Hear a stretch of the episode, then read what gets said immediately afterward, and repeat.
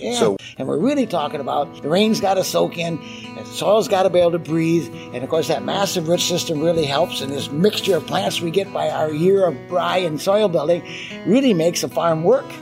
In this episode of Voices from the Field, NCAT Sustainable Agriculture Specialist Mike Lewis talks with Gary Zimmer, the co owner of Otter Creek Organic Farm in south central Wisconsin and founder of Midwestern BioAg, a fertilizer company focused on biological and organic farming methods.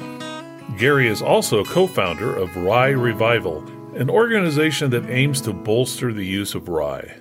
Gary and Mike talk about rye's health benefits and its use as a cover crop and animal feed. Let's listen. Hello, everyone, and welcome to this episode of Voices from the Field. This is Mike Lewis out of the NCAT Northeast office in Keene, New Hampshire, and I'm excited uh, actually to be here today on scene at the Acres Eco Ag Conference with a uh, biodynamic and sustainable agriculture legend. I'll, I'll say legend and not uh, what's the other thing they say that makes you sound old? we won't go with that. Um, with with uh, Gary Zimmer. Gary um, and I met actually last year and, and we started talking about rye and my uh, my conversations with Garrett. I haven't told you this, but actually led me to start focusing on some publications for smaller scale farmers in my region, figuring out how we could start introducing rye. Um, and you got me very excited about rye and its potential to feed people, but also feed the soil. So, Gary, I'm going to let you introduce yourself and right. tell us what you're doing. All right. Well, I'm Gary Zimmer, and we farm in Wisconsin, and I had a business called Midwestern BioAg, and uh, I've been working in. I'm a dairy nutritionist, and been working in soils and creating feed for livestock for a long time. And and of course, it was I called my business 40 years ago biological farming because I wanted to focus to beyond biology. Well, now we got regenerative, and we got all kinds of sustainable and all these things, and I'm I'm fine with all that. I think the regenerative is a nice term, but uh, what does that mean for people? Regenerate, regenerate what? Uh, I don't know if people understand that really involves uh, d- dealing with getting minerals exchangeable, raising soil fertility, having healthy soil. And so on our own farm, then uh, we used to milk 300 cows and had 600 acres, and now we don't have any cows, and uh, the only livestock we have is below our feet. And uh, we came up with a, we were organic, and we had a, used to grow soybeans and all these other crops. And and my son and one other farmer, well, he's got one worker, they farm 1,500 acres in a 45 mile circle. We're in the hills of southwestern Wisconsin, and you got to travel a long ways to buy big fields. We farm on uh, 14 different pieces of land, so you can kind of envision what our farm looks like. And so anyway, we've over the years and not being able to find good help and we became very efficient. We became very, my son is, uh, and one other guy running 1500 acres is unheard of. And so we actually grow one year corn and one year rye clover soil building. I think it's just the most incredible thing I've done to change soils in my career. And I've been involved with putting on the minerals and balancing the minerals and we got a tillage system we really like. And so we're extreme soil building. So we, after the corn is harvested in the fall, now being in Wisconsin, you only have one choice of a crop to plant, and that's called rye. But rye is really pretty incredible. It grows on hard, tough, rough conditions. It doesn't need high fertility. And for us that far north, uh, we just finished planting last week, and uh, we're in Wisconsin, so uh, it's cold and the ground is already starting to freeze, but it'll be there in the spring, and then come March, we'll frost seed clover into that rye, and then we and and so then that we'll combine the rye. We plant real thin to make sure we get a clover is more important than rye because we don't have a big rye market yet. But rye's got some very unique properties, and so then uh, when the rye is combined, we kind of flail mow everything down, all the straw, everything stays. The rye comes back. We put on compost, do any deep ripping that we need to do, and and just leave that all there. And then the following spring when the clover gets about a foot tall that carried over, uh, we work that down and uh, we plant corn. So uh, so we have 18 months between tillage passes, and uh, our soils are radically changing. And we put this huge amount of biomass. I've been testing all the stuff that's been in the clover that we put back in our soil and uh, uh, we're putting in the ground and just from measuring the cover crops and taking my soil test. We're putting in about 400 units of nitrogen. And every so while, it's not all available, and I recognize that, but we do this every other year and we're putting in about uh, 500 pounds of phosphorus, 900 pounds of potassium, 1,000 pounds of sugar, just from measuring what's in my cover crop. You want to regenerate land? I think you got to go at it. And so now our soil test levels have skyrocketed. We make compost. Uh, we do get some poultry manure in, and and uh, we use our old fields that are too rough to grow to farm that we make hay out of them and use the hay. We got a bale shredder as our carbon source for the poultry manure to make our compost. We make about a thousand tons. The only nutrients we bring onto our farm is uh, we add sulfur and boron to our compost piles and we're only putting out about a ton to the acre of the compost, and uh, so we make more than what we have for acres. So the corn and the rye don't compete. So then the rye, I got to really looking at rye. Rye has got the most massive root system of any crop you can grow. Uh, rye is, makes uh, uh, uh a, a, a, wonderful um, soil building crop, but it also there's a lot of talk about rolling and crimping and planting soybeans, but rye also works as as a feed for livestock. And there's been a, quite a bit of evidence and research. Uh, poultry is not the animal that likes to eat rye, but pigs and uh, uh, our farming system, one year rye, one year corn with clover underseeded, to me is the perfect rotation for a hog farmer. I got the grain from rye. I got the corn. And see, in Denmark, the country of Denmark, they outlawed antibiotics in hogs. And if you feed at least 15% of the hog diet as rye, the need for antibiotics is gone. They feed up to 80% of the hog diet as rye. And it's the most profitable ration and the hogs gain just as much. And so uh, our rye yields are only like 30, 40 bushel. Our corn, we try to target uh, close to 200 bushel. And, uh, and so then, but see, if I was doing it for hogs, both those feeds work really well. And then I got the clover. I could actually bale up some clover stuff for my protein source for some of my, for the sows for sure. And for other animals, I could graze some if I had other cattle on there. So we don't graze the clover. We leave everything on there. We put it all back into the soil. So then, so I got feed I've got soil building for rye. I've got food. See, uh, countries like Latvia that I'm involved with, 70% of their diet is, is, uh, in the form of rye for bread. In this country, it's 0.7%. And rye is a health food. You can make a, there's Black Rooster Rye out in New York City in Brooklyn, and he's one of the guys in my rye revival group.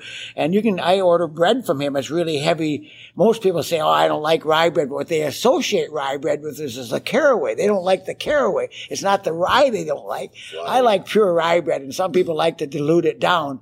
So we're trying to get the food thing. If, if tortillas or if bread or if some big bakery, some food sources like Chipotle we've been talking about, and if they would put just 15% rye into their flour, because rye would really help a lot of our farms and a lot of our soils to have that, have a better market for the rye and, uh, and, there's some rumors about if you go to clinics in Mexico, because you can get cancer treatment, they got treatments from everywhere in the world. They're going to put you on a pretty restricted diet, and the only grain you're going to get to consume is rye flour. And there's another capsule out here that's a little pill made. I get so many, I'm kind of a health food person, and they got one called Rye. It's the rye, it's the pollen from the rye they use to make prostate's healthy in people. So I said, so there's got a health benefits that got thrown in on the side with rye. So the food thing, we got to grow that market. Uh, so there's some out here, there's some rye breads out here, but it needs to be included in a larger scale just because of its health benefits. And then the last use of rye is uh, uh, distilleries even Jim Beam, Kentucky here, they use about a million bushel of rye, and most of it's been coming from Ukraine or other countries. And so, and, and so to get better quality rye and to get rye produced here in the United States and to, and for distilleries, I work with a we're going to make a rye whiskey up in Wisconsin uh, for one of these nonprofits as a, a fundraising kind of, so I farm their farm. It's Taliesin, the Frank Lloyd Wright Foundation. And we're going to grow rye and make whiskey for distilleries to, and so it'll be, uh, you know, rye whiskey is uh, there's some really nice stories about it. I don't even drink myself, but if people want to drink, you know, why not support an industry that can help farmers? So I want to get people involved. Why would you do rye? Why would you buy rye? Because if you look at all the uses and what the benefits it does for our soil and how it fits into a rotation is what really got me involved in looking at rye and, and where it fits. And for our farm, uh, we market about, I grow 25,000 bushel. We do. I do about, uh, we do about uh, 15,000 bushel that goes into cover crops into seed. And then we do uh, some. I got a couple of hog farms that buy our rye. One farm that doesn't, he goes red wattle pigs and he doesn't use any corn or soy. And so he's a big customer for our rye and really likes it. And, uh, and so then uh, we're now trying to develop uh, other markets with what I have left and flour and getting into bakeries and getting into a bigger food chain. And I realize it changes people's mentality of foods, but boy, wouldn't it be nice if your little flour tortilla had about 15% rye for your benefits and the farmer's benefits? NCAT's Growing Hope Conference is sponsored in part by Rural South Institute, a nonprofit organization honored to be part of the efforts by the U.S. Department of Agriculture to assist military veterans reintegrating into civilian society as they retire or return from active duty abroad. Through grant funding from USDA's National Institute of Food and Agriculture, RSI offers mentoring services, training, education, outreach, and technical assistance to veterans and their families in Alabama. RSI was conceived in 2018 and born out of the need and desire to assist underprivileged youth and economically depressed communities. The Institute is dedicated to protecting the environment, guiding and educating youth, and cultivating the next generation of minority farmers and rural entrepreneurs. For more information, visit the Rural South Institute's website at ruralsouthinstitute.com. Well, you know, I, I, mean, first of all, I want to say, like, I'm, I'm ready to already tee up the next one because as a hog farmer who's been experimenting with rye, I have a lot of questions. But what, what brought me here to talk to you today was more about the soil and you, um, you said, and we hear this a lot, right? As farmers transition, we used to be farming cows, and then they told us we were farming grass, and now we're farming soils and we're farming microbes. And as you said, it's the, it's about farming what's below your feet. You yes. said the livestock is below your feet. So I'm, I'm curious. I mean, I have a bunch of questions, obviously, but my primary question is, you know, you talk about the benefits of, of rye to the to the to the livestock that's under your feet, but could you just touch on those a little bit, sort of kind of clue us into why it's so important for soil yeah. health and yeah, and I think the so biology in the soil really needs to be able to breathe. It can't be waterlogged. Water's got to soak in. No plant grows a bigger root system than rye. So all that roots tunneling through the ground and the complex carbons that really affect carbon buildup in our soil are really from the roots. They don't come from the top so much because that kind of breaks down and they come from the exudates, the photosynthetic juices that the plant produces that goes back into the soil and that massive root system on rye.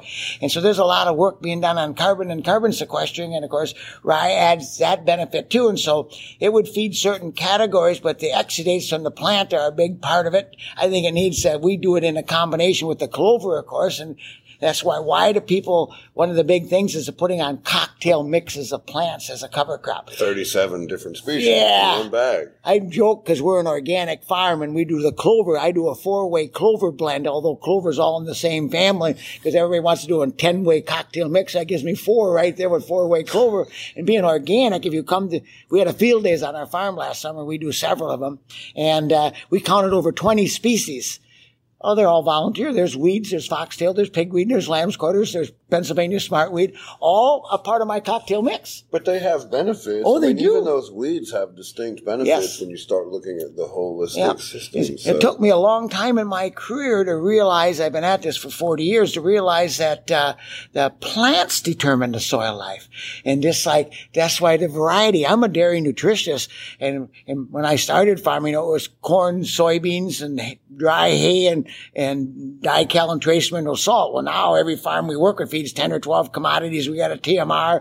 So the cow and the soil are very similar because they're biological systems and, and they require huge diversity. So the more diversity of plants, the more diversity of soil life I have and the less issues I have because someone said, you're growing two grasses in a row. You got corn and you got rye. And I said, I got all that other stuff in between. And, uh, and they said, you're going to have nematode problems. Well, I've never seen any of that because we got a huge diversity and a huge diversity of food and a huge diversity of ty- different types of soil life. And because of the aeration in our soil structure, uh, that new code 336 that's going to come out about carbon sequestration, it's really the, what they're asking for is soil aggregation, water infiltration, measuring certain minerals. They're spot on on some things that measure soil health. And and we're really talking about the rain's got to soak in, soil's got to be able to breathe. And of course, that massive root system really helps. And this mixture of plants we get by our year of rye and soil building really makes a farm work. uh, you know, the one other thing I know that, that you have to go, but we're we're definitely going to do this again because I personally, as myself, I have a lot to learn. but one of the things that I really appreciated you saying or, or articulating to me last year that you know there are ways to monetize a cover crop. And I think that what you've done with the rye is is something that maybe it I don't want to say it represents a giant shift because I think, like, you know, a few of us have been thinking about this for a long yes. time. We're working on a yellow pea cover crop project in Maine, trying to help monetize that for livestock and, and, yeah. and, and for human food consumption. But you, could you talk a little bit about how, and I know this was last year, so I'm happy to help prod you along, but you talk to me about how you don't plant the rye at a regular planting rate because you've got that clover in there yes. and your yields are, are somewhat less than what a normal rye farmer is, but there's a balance yes. in the economic trade off between your soil health and your corn bushel yields. And I would, would yeah. love it if you could just talk about that so we can get farmers thinking about sure. cover crops bring more than just soil health value. You yep. can get them to market. And what I shared here at my acres meeting was about not only about transitioning land to organic, but I shared er, my economics on the farm. So for us, the clover and the underseeding is as much because I don't have that many rye markets. I got to build them. And so, yes, our rye yields are only 30 to 40 bushel. We only plant 70 pounds of seed per acre. And the hybrid rye, we grew some, but it doesn't fit us in Wisconsin. Excuse me, because hybrid rye it's got to be planted like wheat. And if I'm going to plant it in September, my corn's not going to be harvested in September. So when am I going to plant it? If I, if I'm going to plant that early, I'm going to plant wheat because I can get twice as much money for wheat and it yields a lot more. But rye grows on much rougher conditions, can tolerate droughts and hardy, can poor conditions and poor situations. So we plant a low rate of rye and we don't plant it till in November because if I plant it early, it really stools out. The reason you plant the hybrid rye, and they normally recommend 70 pounds and we planted 40 is because it really stools out, but I don't want the rye so thick that it interferes with my cover crop. Because we get, we looked at the rye year doesn't make us money. We use it as a soil building year. I used to spend a couple hundred dollars an acre. A friend of mine in Michigan, organic farmer, spent $400 an acre to get his 160 bushel corn. Well, I did all the economics here and uh, we don't buy fertilizer anymore. And I owned the fertilizer company for 40 years. I got out of that, but I still work there. Uh, our soils are, once they're remineralized, what do I remove from the land? The only thing we take off is the rye grain and the corn grain and all the rest of the carbon and the straw and the clover and everything else stays. And I could, like I said, probably graze some of that. So the economics in this thing we looked at, I shared my economics and, uh, uh, we go, let's say we average 180 bushel corn. We think we can get to 200 as our system. We've been eight years on four rotations on some of our fields and some are just new. We have some fields last year corn that wasn't a weed in them and no weeds go to seed during the rye clover year. So that's been, it's been two years without a weed going to seed. So you see weed seed bank, people misunderstand that as the soil structure gets loose and crumbly, weeds growing are small seeds. They got to have air and they, they got to have moist, they got to have soil seed contact. And if they don't have soil seed contact, they don't do as well. So the loose, crumbly, chocolate cake type soil, you're to have less weed pressure in it. Water's to soak in and you're to have a more resilient type soil also. So all those things place. But my son and I shared the economics and all the trips we make over the field and what he does out here. And we sell our organic corn for about $11 a bushel. Uh, we sell the rye for about the same price, around 10. Uh, and we sell most of our rye goes to conventional farmers farmers for cover crop seed. We don't even sell it organically. If I tell them it's organic, they almost are nervous to use it. I don't know why. so I don't even tell them. They buy the rye. They don't know it's coming from an organic farm. It's better off that way. They're better off. Keep but it it's got, yeah, it's good germination. And so we, uh, my farm, uh, all the paperwork said my farm was net, my son was netting about $650 an acre. And someone said, yeah, but you forgot the insurance. You forgot this. I said, all right, add $200 an acre more. That's $300,000 on our farm that I overlooked expenditures on. And he still nets $450 an acre. And we, and we farm 1,500 acres. So it's not a part-time job. And we found out a profitable way. And wouldn't it be nice not to have to buy fertilizer right now? We, we, oh. we grow all that nitrogen. We extract all those nutrients. And my soil test levels keep climbing. So I, yeah, it's well, we're a significant amount of that fertilizer is petroleum based, right? Yeah. I mean, the petroleum impacts. That's why we've seen the, the price rise so much.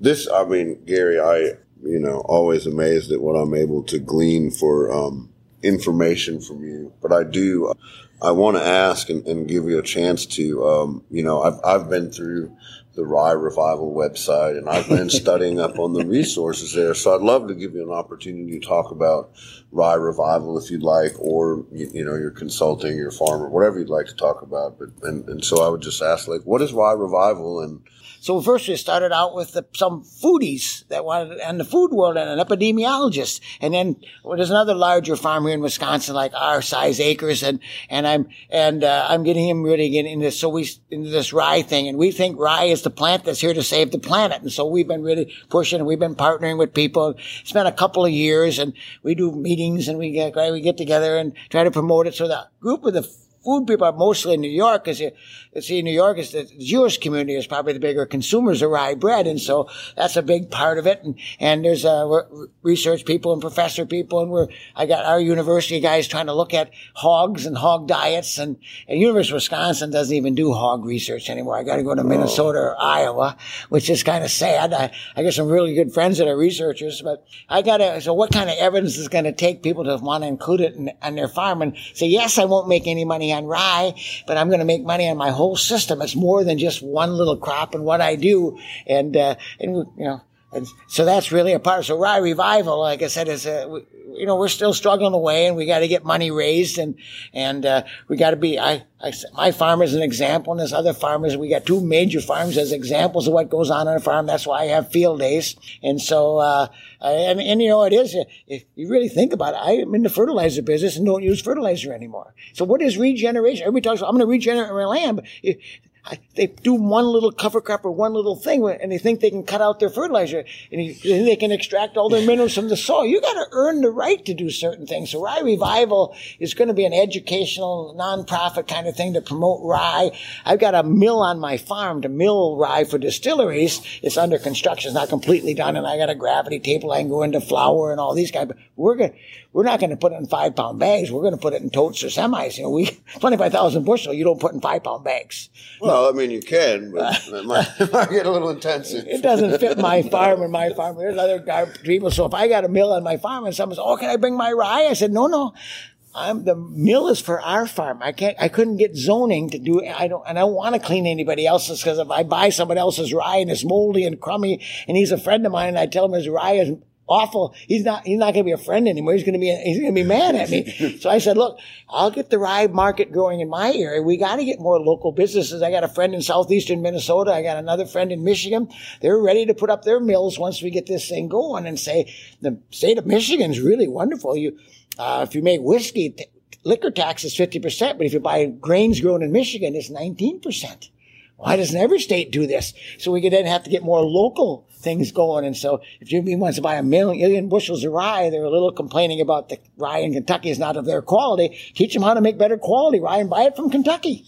Uh, absolutely.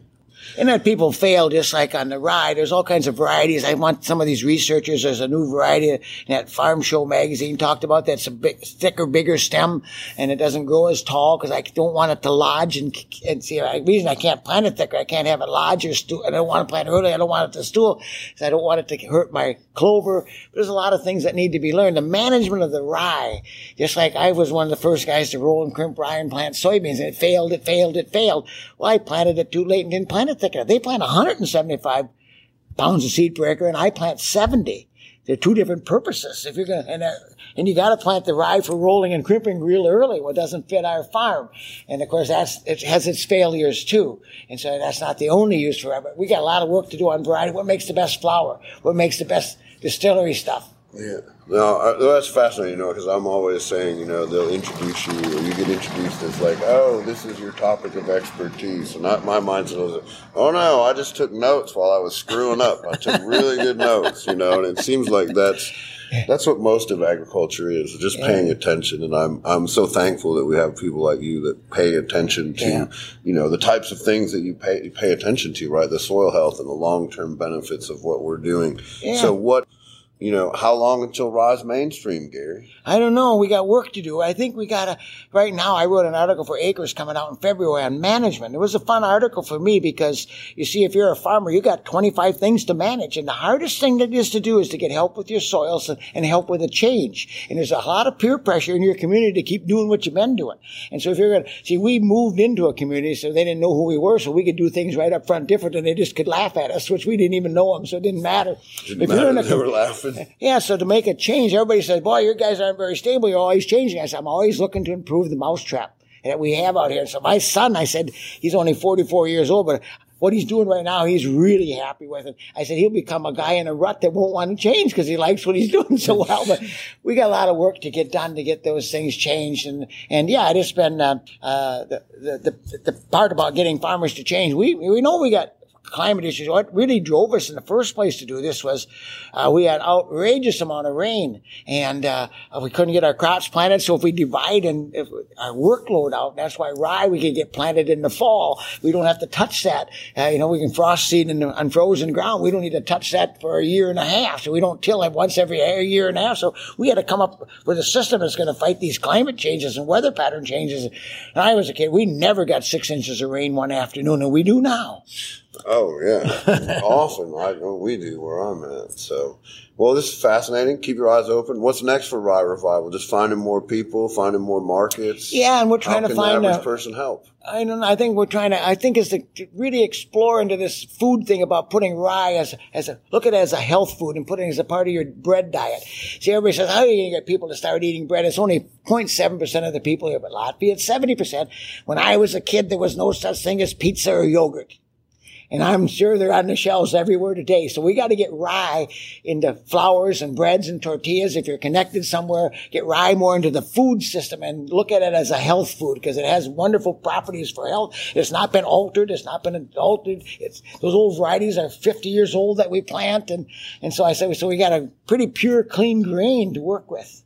And I think So people can help by eating it, promoting it, finding markets for people that are willing to put it in flours. So eat rye, save the soil. That's the, the soil. that's the message That's of the, the day. message. Gary, thank you so much. I'm I'm so thankful for your opportunity and your time and Been uh, pleasure, the opportunity Mike. to speak with you. And um, we look forward to doing this again. All right. Thank you. That's it for this episode. Thanks for listening. Additional information about this episode and related resources can be found at attra.ncat.org. Don't miss an episode. Subscribe to Voices from the Field wherever you get your podcasts. I'm your host, Rich Myers. ATTRA, Voices from the Field, is produced by the National Center for Appropriate Technology, headquartered in Butte, Montana. It's supported by the USDA Rural Business Cooperative Service as part of NCAT's ATTRA Sustainable Agriculture Program. Any opinions, findings, conclusions, or recommendations expressed in this recording are those of the participants and do not necessarily reflect the views of the USDA or NCAT. We'll catch you again next week, and until then, keep on farming.